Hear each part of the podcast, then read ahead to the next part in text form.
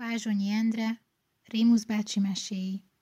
Felolvassa Farkas Fruzsina. A lóvá tett róka nem akar ló maradni. A következő este a kisfiú ezzel nyitott be Rémusz bácsihoz. Tessék, és egy szép, nagy érett őszi barackot nyomott az öreg néger kezébe. Nini, őszi barack, szólt Rémusz bácsi, hát már beérett? Apa hozta a gyümölcsösből, neked adom. Hány barackot kaptál? kérdezte az öreg. Egyet, mondta a kisfiú. És azt az egyet elhoztad nekem?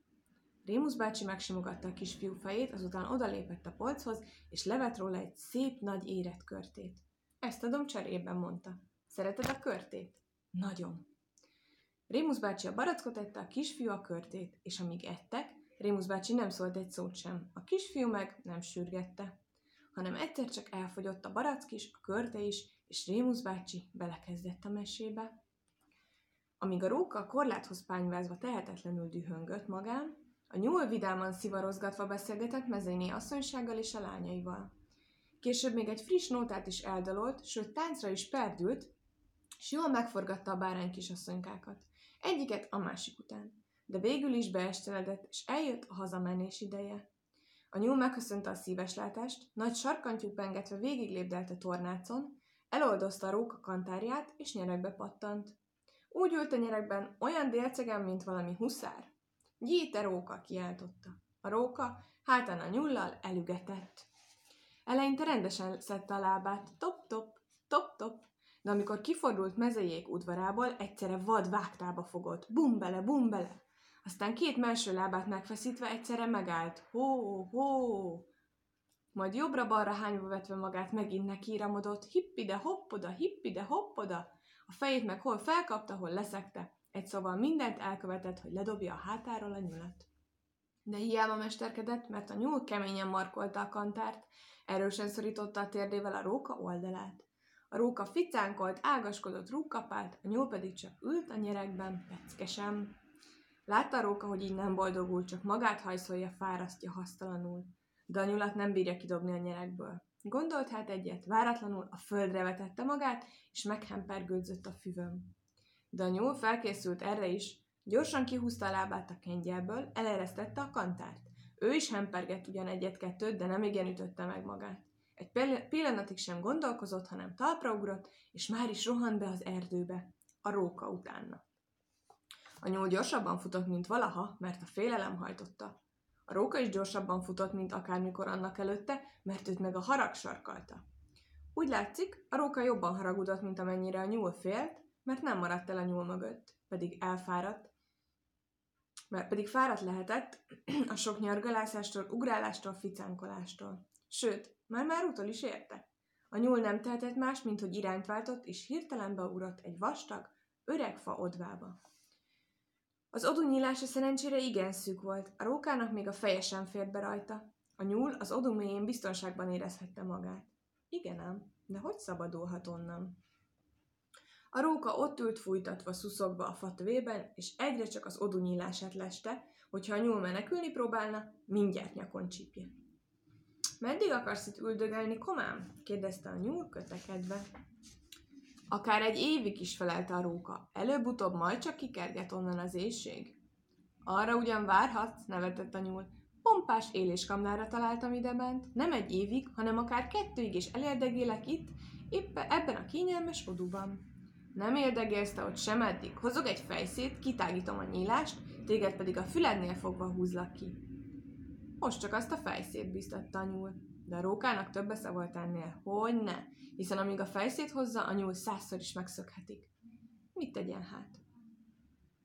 Amint így törte a fejét, szánysuhogást hall a magasból. Felnéz, és látja, hogy régi cimborája Héja úr ereszkedik le a fa legmagasabb ágára. Épp a legjobbkor jössz, kiáltotta a róka. Gyere, ülj ide, ez elé az odú elé. Bent van a nyúl. Vigyázz, hogy meg ne szökjön, amíg én vissza nem jövök. Szíves örömes megteszem, válaszolta a héja, és leereszkedett a földre. Rám bízhatod a dolgot. A róka hazament, a héja pedig az odú nyílását leste. Kisvártatva megszólalt a nyúl az odú mélyén. Róka koma! A róka már messze járt, a héja pedig nem válaszolt. Miért nem felelsz róka komám? Fagadt a nyúl, Pedig hát jól tudta, hogy a róka már messze jár, de azért csak folytatta. Felelhetsz nyugodtan, nem akarok én kérni semmit. Csak arra vagyok kíváncsi, hogy nem láttad-e valamerre héja urat. A héja megpróbálta utánozni a róka hangját. Miért? kérdezte. Mit akarsz héja úrtól? A nyúl úgy tett, mintha elhinné, hogy a róka beszél. Ó, semmi különöset válaszolta, valami jó falatot találtam a számára, de ha nincs itt a közelben, nem érdemes beszélni róla. Már hogy ne volna érdemes, kiáltotta a róka hangján a héja, hiszen én magam is szívesen megenném azt a jó falatot. Csak hogy te sem repülni, sem fáramászni nem tudsz, már pedig azt a falatot csak a magasban lehet megenni. Miféle falat az tudakolta a héja? A világ legkövérebb szürke mókusa. Ha megkergetem, kibújik a felső nyíláson odafent a faderekám. Ha héja úr felülne egy magas ágra, könnyen megfoghatná. De hát sajnos nincs itt. A héja aznap történetesen nem ebédelt, és különben is a szürke mókus volt a kedvenc eledele. Kivált a kövér. Nagy mohóságában még arról is megfeledkezett, hogy a róka hangját utánozva úgy válaszolt. Sose törődj azzal, hogy itt van-e vagy nincs, kerges ki csak azt a kövér szürke mókust. A nyúl látta, hogy sikerülőben van a terve. Égtelen ordítozásba kezdett hát odabent az oduban. Tapsolt, tapogott, döngette a fát. Ekközben pedig titokban kikandikált a résen, és figyelte, hogy mit csinál a héja. Azt csinálta, amit egy magafajta lassú eszű madár csinálhatott. Ott hagyta a helyét, és szárnyával verdesve felröppent a fa legmagasabb ágára. Hát mit csinált a nyúl? Azt, amit a magafajta gyors eszű, gyorslábú állat csinálhatott. Kiugrott az oduból, és szélsebesen elnyargalt. Hol az a nyílás? kiáltott le a héja a fáról, de a nyúl már csak futtában válaszolt. Keresd meg magad! És aztán? kérdezte a kisfiú. Aztán mi történt? Ebben a mesében már semmi, felelte Rémusz bácsi. Hát a holnapiban? Azt majd meghallott holnap, mondta az öreg. Legfőbb ideje, hogy hazamenj. A kisfiú hazament. Útközben azt játszotta, hogy ő a nyúl, aki a róka hátán lovagol, és a róka, aki a hátán viszi a nyulat. Eleinte rendesen szedte a lábát. Top, top, top, top. De amikor kifordult, kifordult Rémusz bácsi udvarából, vágtatni kezdett. Bum bele, bum bele. Aztán a lábát megfeszítve egyszerre megállt. Ho-ho, ho-ho. Majd jobbra-balra hányva vetve magát megint nekíremodott. Hipp ide, hopp oda, hipp ide, hopp oda, hogy a saját magát, hogy saját magát ledobja a saját hátáról, ami nem könnyű dolog. Ki is melegedett alaposan, mire hazaért.